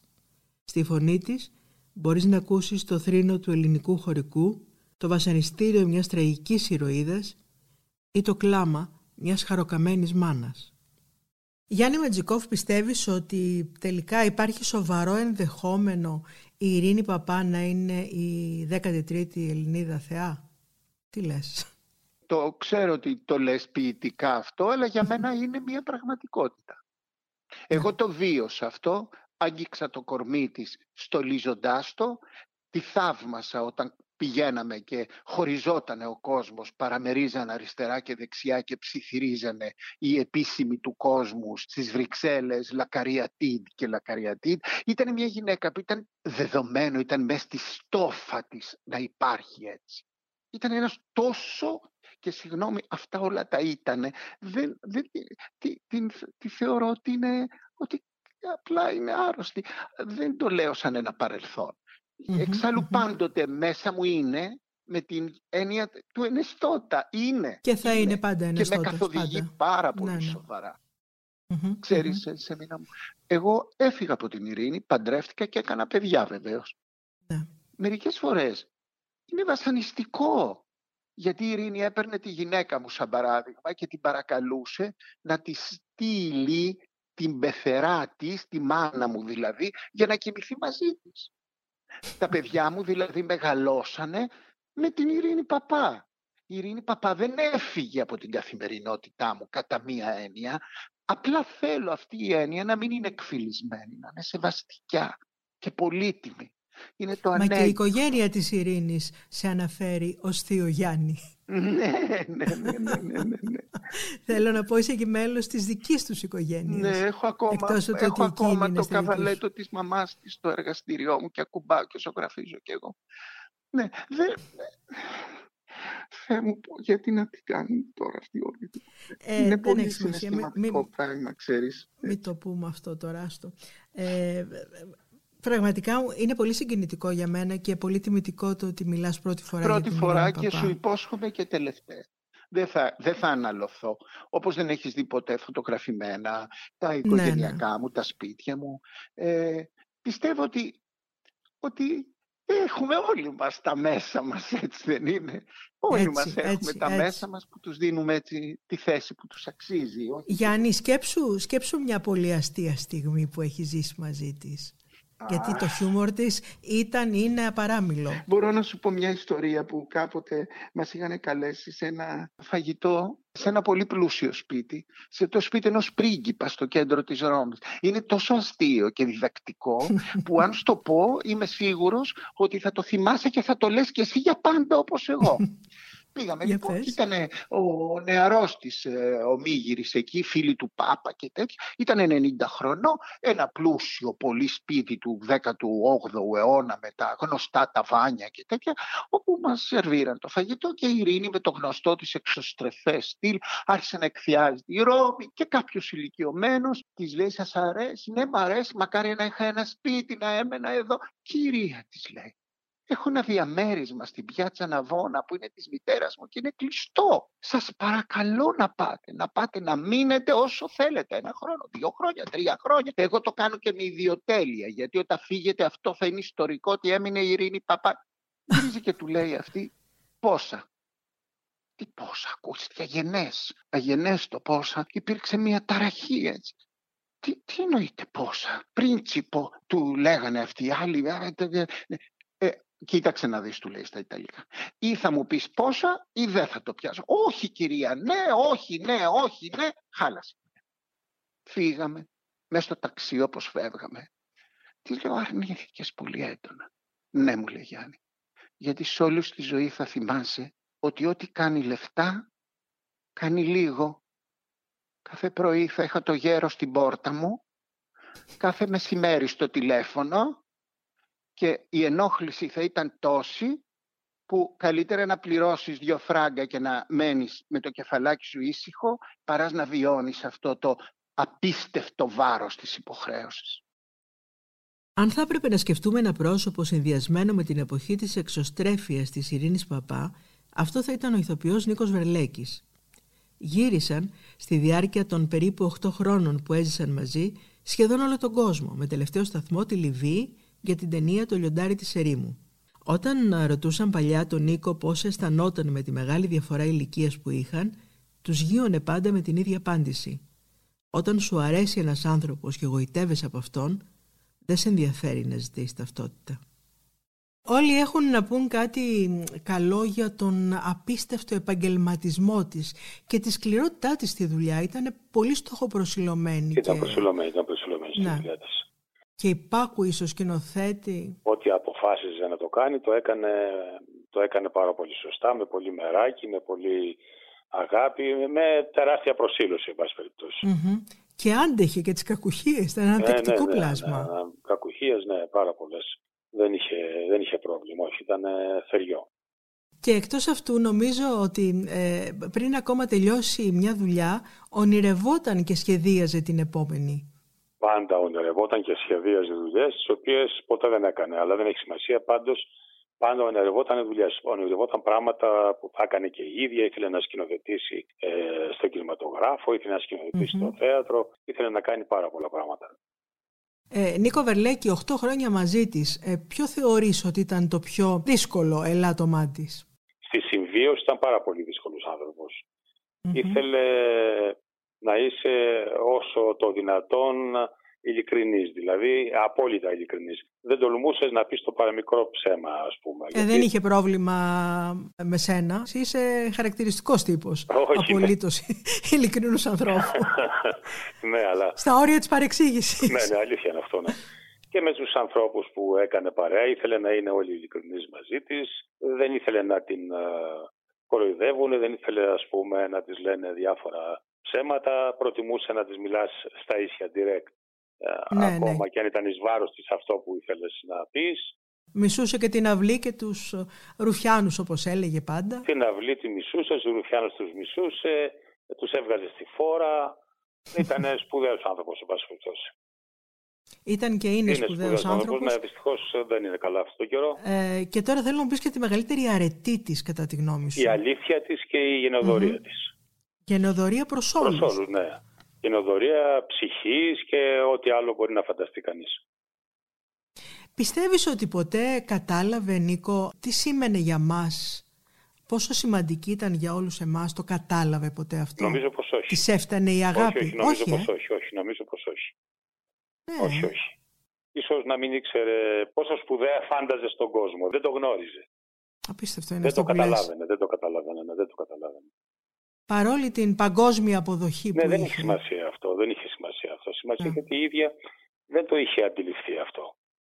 Αν θα σου έλεγα να κρατήσεις μία πολύ ωραία στιγμή που έχετε ζήσει μαζί, αλλά μία μόνο, μία συγκεκριμένη. Δεν μπορώ να σου πω, ποια σε μήνα πραγματικά δεν μπορώ να σου πω ποια στιγμή μπορώ να κρατήσω. Γιατί ήταν πάρα πολλές οι στιγμές που είχα ζήσει μαζί της και είχα περάσει πάρα πολύ ωραία. Επομένως, δεν υπάρχει κάποια που μπορώ να ξεχωρίσω. Γιατί πραγματικά ε, ζήσαμε στιγμές πολλές μαζί και άσχημες πολλές φορές, αλλά δεν μπορώ να ναι. ξεχωρίσω κάποια. Το λέω ειλικρινά δηλαδή. Θέλω να σου πω ότι κάποτε που σπούδαζε στην Ιταλία και το γραφείο των δημοσιογράφων ήταν κοντά στην πιάτσα της Σπάνια, περπατούσα με μια Ιταλίδα φίλη μου και περάσατε από μπροστά ναι. μας. Βεβαίως, ε, σας αναγνωρίσαμε εννοείται και εσένα και εκείνη. Και γυρίζει η Ιταλίδα και μου λέει: Έχεις δει πιο όμορφο ζευγάρι στον κόσμο. Απλώς να το καταθέσω. Σε ευχαριστώ, σε ευχαριστώ. Σε ευχαριστώ. Στα περβολιά μες στους ανθισμένους κήπους σαν άλλοτε θα στήσουμε χορό και το χάρο θα καλέσουμε να πιω μαντάμα και να τραγουδήσουμε μαζί. Κράτα το κλαρίνο και το ζουρνά. Κι εγώ θα έρθω με το μικρό μου το μπαγλαμά.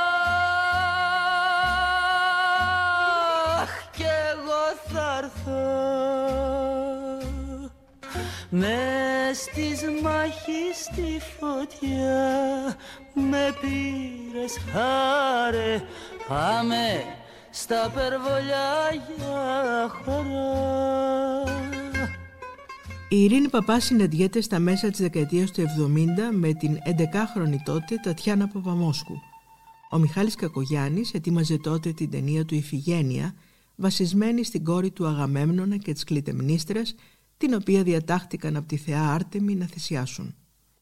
Αργότερα στο Φεστιβάλ Κινηματογράφου Θεσσαλονίκης βραβεύεται ως η καλύτερη ταινία ενώ στον ίδιο διαγωνισμό η Παπαμόσχου κέρδισε και το βραβείο πρώτου γυναικείου ρόλου σε συνδέει με την Ειρήνη Παπά η Ιφηγένεια. Έτσι ε, δεν είναι; Ναι, ναι, ναι, ναι. Ήσουν μόνο 13 τότε. Τα 13 τα έκλεισα στο τέλος των γυρισμάτων. Τι λες τώρα; Ξεκίνησα τα γυρίσματα το καλοκαίρι του 1976 που μόλις είχα τελειώσει πρώτη γυμνασίου. Και ολοκληρώθηκαν τα γυρίσματα τέλη Αυγούστου, αρχές Σεπτέμβρη, ας πούμε, που τότε έκλεισα τα 13.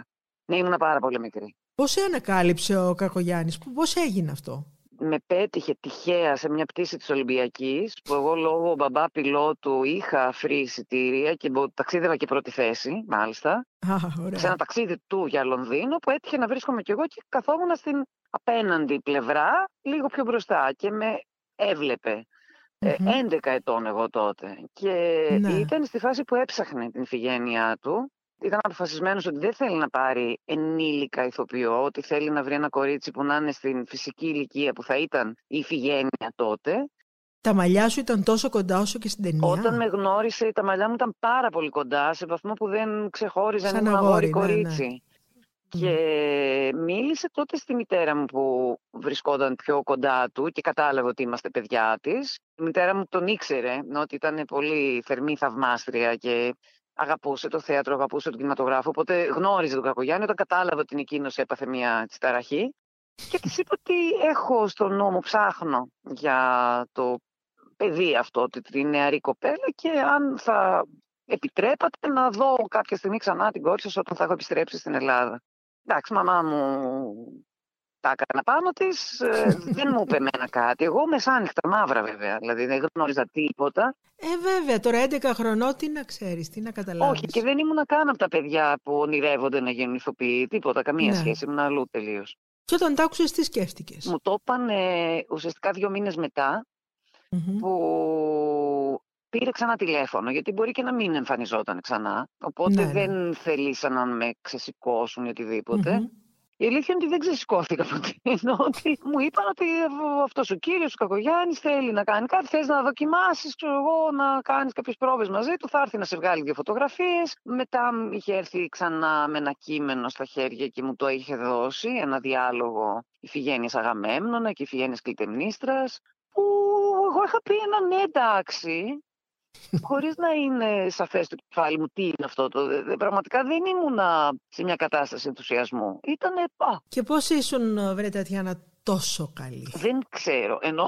Δεν ξέρεις. δεν ξέρεις. Ε, εγώ πιστεύω ότι έγινε κάτι το οποίο ήταν συνδυαστικό. Αφενός ο Μιχάλης ήταν ένας πολύ πολύ πολύ καλός δάσκαλος και απαιτητικότατος δάσκαλος. Αφετέρου, εγώ ήμουν ένα πολύ ευσυνείδητο παιδί. Δηλαδή, εγώ ήμουν ένα παιδί το οποίο είχα μεγαλώσει με το ότι όταν μου ζητάνε κάτι θα προσπαθήσω το καλύτερο γι' αυτό.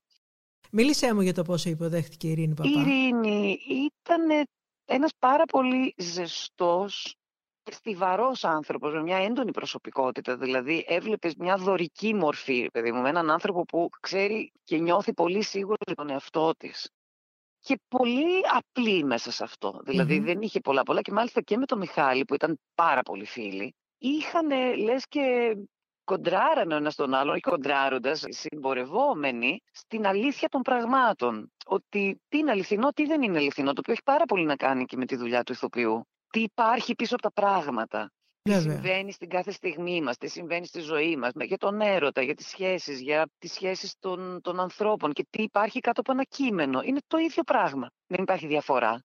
Άρα σε αγκάλιασε η Ειρήνη από την πρώτη πολύ, στιγμή. Πάρα πολύ, αλλά χωρίς διασύδωμα ψεύτικο. Χωρίς ναι, ναι. Κανάκεμα. Όχι, κανάκεμα δεν υπήρχε περιθώριο mm-hmm. να υπάρχει, ειδικά στα γυρίσματα. Αλλά και πριν τα γυρίσματα και εκεί που βρισκόμασταν στο σπίτι του Μιχάλη και υπήρχε μια φιλική σχέση και τραπεζώματα, γιατί προφανώς δεν βρέθηκα στο γύρισμα έτσι Με τη μία. Ναι, ναι, ναι. Πέρασε ένας χειμώνας προβών.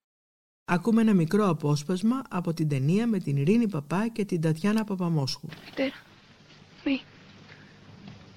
Αν θες να με βοηθήσεις, θα κάνεις ό,τι σου ζητήσω. Ναι, μάτια μου. Θα προσπαθήσω. Πες μου τι να κάνω. Να μην φορέσεις μαύρα. Ούτε να κόψεις τα μαλλιά σου. Ούτε αυτό. Να μην πενθήσω το παιδί μου. Όχι. Γιατί δεν θα έχω τάφο. Αλλά από το βωμό. Θέλω να είσαι περήφανη. Και να το δείχνεις. Μιλάς τόσο σοφά. Πώς θα πατήσω. Τίποτα άλλο. Δεν θέλεις από μένα. Θέλω. Τον πατέρα μου. Μην το μισείς. Δεν φταίει. Φταίει. Και θα μου το πληρώσει. Το κάνει δίχως να το θέλει. Θυσία για την Ελλάδα. Όχι θυσία. Φόνος! Φόνος!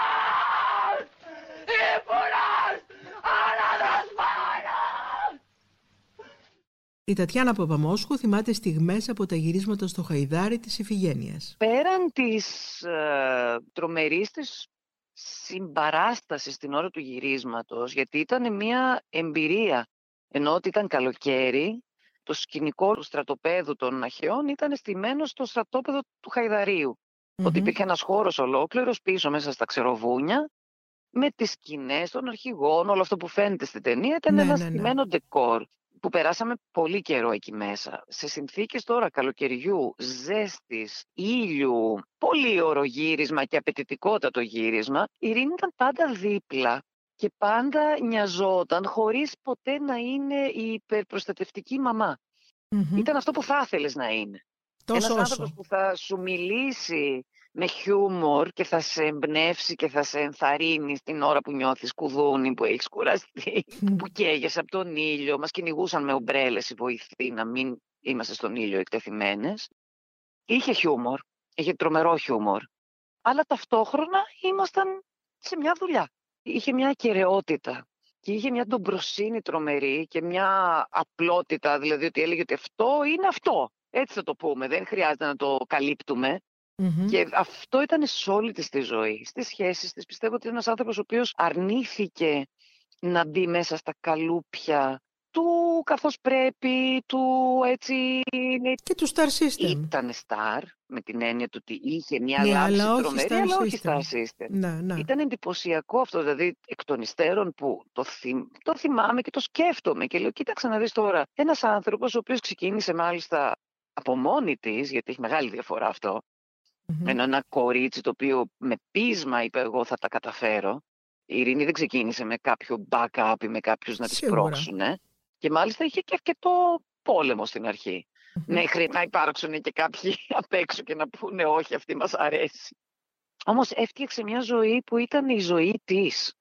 Ναι, ναι, και έζησε με τους δικούς της όρους. Πολύ με τους δικούς της όρους εντελώς και βέβαια εγώ θυμάμαι ακόμα τις κουβέντες με τον Μιχάλη, τις εποχές εκείνες που κάνανε... Συγγνώμη, να διορθώσουμε, έζησε και ζει με τους δικούς της όρους. ναι, ναι, ναι, ναι, Το πιο σημαντικό ναι. από όλα. Θυμάμαι ακόμα τις κουβέντες τους με τον Μιχάλη όταν μαζευόμασταν παρέα, γιατί εγώ κράτησα επαφή μαζί τους για πολλά χρόνια, κυρίως με τον Μιχάλη βέβαια, αλλά και εκείνη την συναντούσα η απόλαυση από τις κουβέντες που δεν είχαν τελειωμό για όλα τα πράγματα, για την πολιτική, για την τέχνη, για τη ζωή, για τις σχέσεις.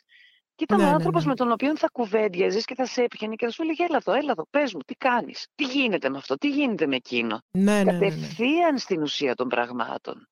Χωρίς κανέναν υπενιγμό, ήταν εκεί, μπαμ, κατευθείαν. Αυτό εξακολουθεί να είναι σπάνιο. Και βέβαια είχε ένα εκτόπισμα έτσι. Ήταν ένας άνθρωπος που έμπαινε σε ένα χώρο και λες ου. Ναι, ναι, ναι, ναι. Και μαγνητισμό βέβαια. Πολύ, πολύ.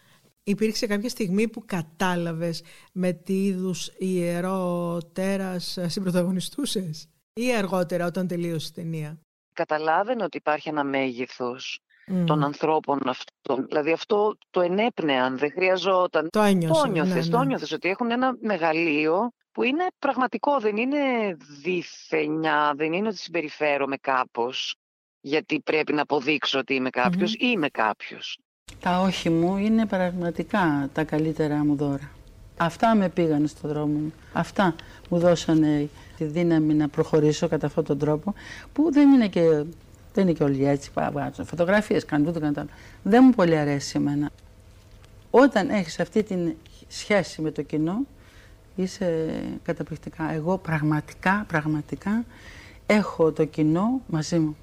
Δεν κάνω τίποτα για να του αρέσει. Δεν το σκέφτηκα ποτέ αυτό.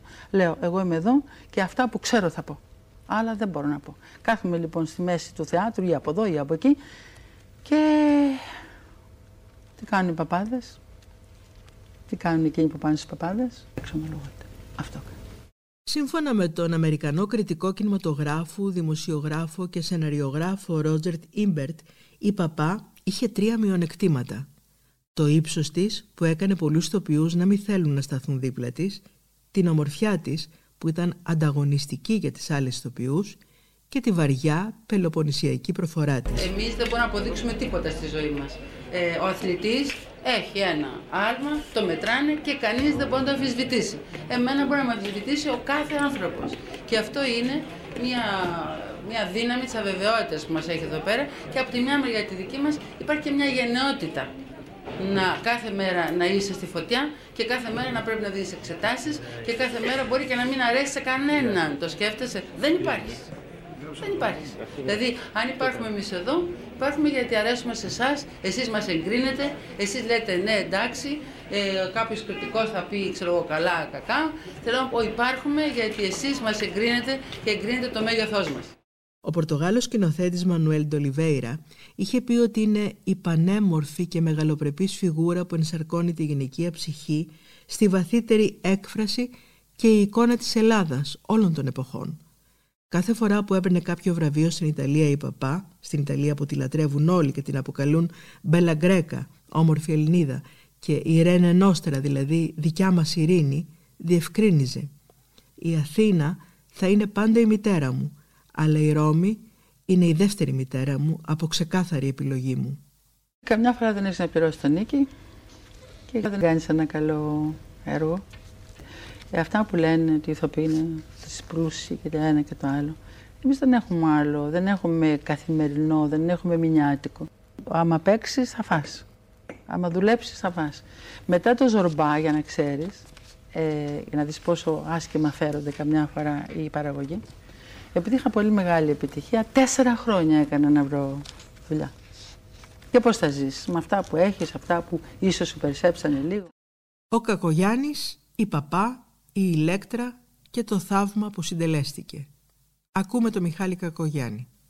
Τη οφείλω πολλά. Καταρχήν ε, η Ειρήνη είναι ε, λάτρης των μεγάλων συγγραφέων και δι των αρχαίων τραγικών. Και επειδή και εγώ όταν την πρωτογνώρισα την εποχή εκείνη αισθάνθηκα ότι προοδευτικά θα μπορούσα να ολοκληρώσω αυτό το τραγικό στοιχείο που μπαινόβγαινε πριν μέσα στις ταινίες μου αντιμετωπίζοντας κατά μέτωπο και ουσιαστικά τους αρχαίους τραγικούς και την πρωτογνώριση και είπα «Ιδού η Ηλέκτρα» και φυσιογνωμικά και σαν προσωπικό της και εγώ ομολογώ ότι είχα τέλεια άγνοια ότι υπήρχαν δύο ηλέκτρες.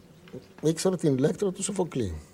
Γιατί οι άλλοι δεν πεζότανε, την θεωρούσαν οι δήμονες, στους οποίους δεν πρέπει να έχει κανείς ποτέ εμπιστοσύνη, ε, σαν ε, δεύτερη τραγωδία, δεύτερη σε ποιότητα. Πήγα λοιπόν να πάρω την ηλέκτρα του Σοφοκλή, πάντα σε σχολική μετάφραση. Από εκεί αρχίζω. Εκεί τις καταλαβαίνω πιο καλά και όχι στις λογοτεχνικές. Ναι. Και την παίρνω, την αγοράζω και φεύγω και βλέπω Ευρυπίδης. Και τη διαβάζω και λέω αυτό είναι γραμμένο για ταινία. Γιατί πιστεύω ότι αν ζούσε σήμερα ο Ευρυπίδης θα ήταν ο εκπληκτικότερος σεναριογράφος του κόσμου. Και σκηνοθέτης και τέτοια. Και από εκεί ξεκίνησε η συνεργασία μας με την Ειρήνη και είναι μια συνεργασία η οποία δεν, γίνεται, δεν είναι μόνο στο πλατό. είναι και στα προκαταρκτικά και στις συζητήσεις και σε ανταλλαγή ιδεών και απόψεων και έχοντας κάνει την ηλέκτρα με την ειρήνη νέα, τι συνέβη, το θαύμα; Ότι μπόρεσε να παίξει τις τρεις γυναίκες της ίδιας οικογένειας σε διαφορετικές ηλικίες και να γίνει ο υπέροχος συνδετικός κρίκος και των τριών. Και η ομορφιά της, ας πούμε, στις Τροάδες, η οποία είναι εκπληκτική, αλλά και η... εγώ θεωρώ ότι στην Ιφηγένεια αυτό που κάνει η Ειρήνη είναι ε, όχι μόνο συνερπαστικό και φοβερά δύσκολο και υπέροχο και, το, και είμαι γεμάτος ε, θαυμασμό.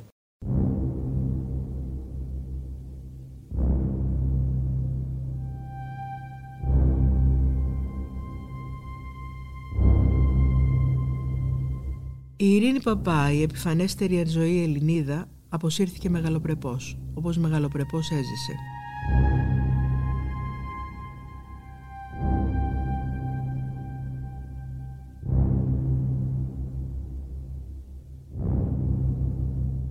Την είπαν γυναίκα Οδυσσέα.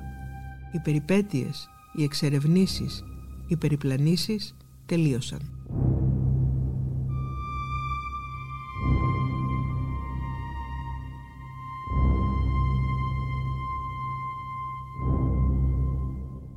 Καιρό τώρα έπιασε λιμάνι και ζει σε κάποια αρχαία γειτονιά από αυτές που αγάπησε πολύ.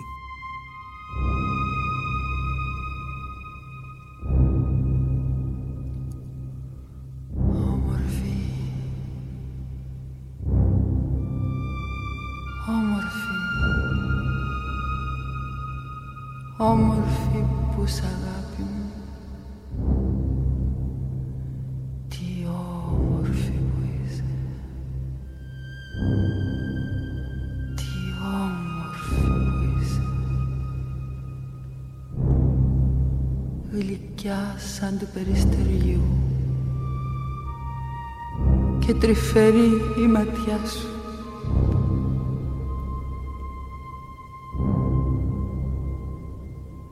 Καμιά, καμιά από τις όμορφες θα παραβγαίνει μπροστά σου.